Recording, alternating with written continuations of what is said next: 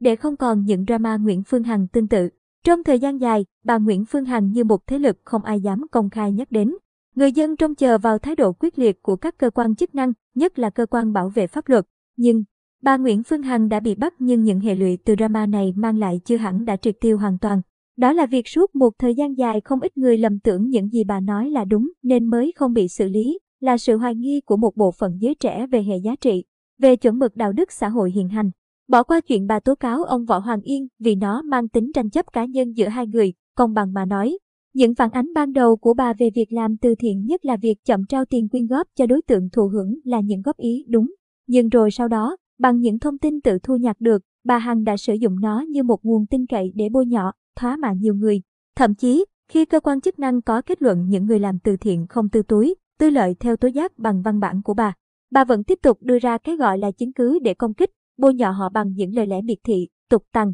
Khi việc công kích, bôi nhọ này lặp đi lặp lại, kéo dài cả năm trời mà không thật ra là chưa bị cơ quan pháp luật mạnh tay xử lý. Không ít người bắt đầu đặt dấu hỏi. Một mặt, họ nửa tin nửa ngờ về kết luận của cơ quan chức năng, mặt khác, họ nghĩ bà Hằng đúng nên mới không bị cơ quan nhà nước tuyết coi.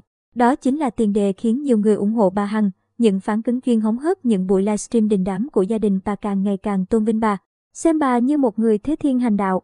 Và khi có ai đó lên tiếng, công khai chỉ trích những hành vi của bà, không chỉ cá nhân bà Hằng quay sang thoá mạ, chửi bới người đó thậm tệ mà những người ủng hộ bà, gồm cả các youtuber, đã tấn công những người này theo nhiều nghĩa.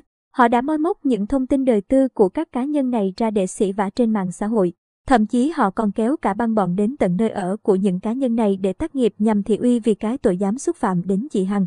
Khi những hành vi lệch lạc đến mức vi phạm pháp luật ấy không bị ngăn chặn, xử lý kịp thời thì sự chậm trễ xử lý đó có thể sẽ trở thành dung môi để hành vi lệch lạc xã hội loan ra, tấn công vào sự đúng đắn của chuẩn mực xã hội hiện hành. Đã có nhiều cá nhân, tổ chức bị bà Hằng và những người ủng hộ bà công khai bôi nhọ và đe dọa bằng nhiều lời lẽ và chiêu trò hạ đẳng. Đã có nhiều người tặc lưỡi làm ngơ mà không dám lên tiếng trước hành vi sai trái của bà Hằng. Bà Hằng trong thời gian dài như một thế lực không ai dám công khai nhắc đến.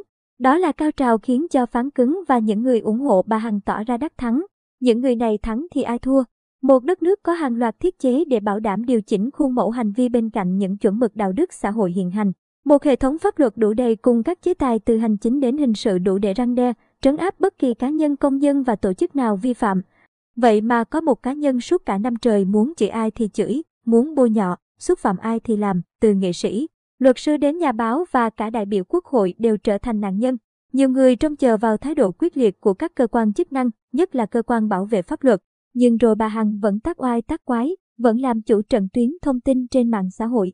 Trẻ con bu nhau xem những buổi livestream của bà Hằng rồi quay sang hỏi người lớn có phải bà Hằng đúng không, nếu sai sao không thấy cơ quan nào xử lý. Người lớn quay sang hỏi người trẻ bộ pháp luật thả ngõ cho ai muốn chửi ai thì chửi, muốn lên mạng nói xấu ai thì nói hay sao. Không có câu trả lời thỏa đáng nào để đánh tan sự hoài nghi của cả người trẻ lẫn người già. Những bài báo ít ỏi, lên tiếng minh định về sự kiện này chẳng những không xua tan được sự hoài nghi của dư luận mà còn trở thành những miếng mồi ngon cho phán cuồng Phương Hằng lấy đó làm đích tấn công. Lẽ dĩ nhiên, vẫn còn rất, rất nhiều người có niềm tin rằng không sớm thì muộn bà Hằng sẽ bị xử lý.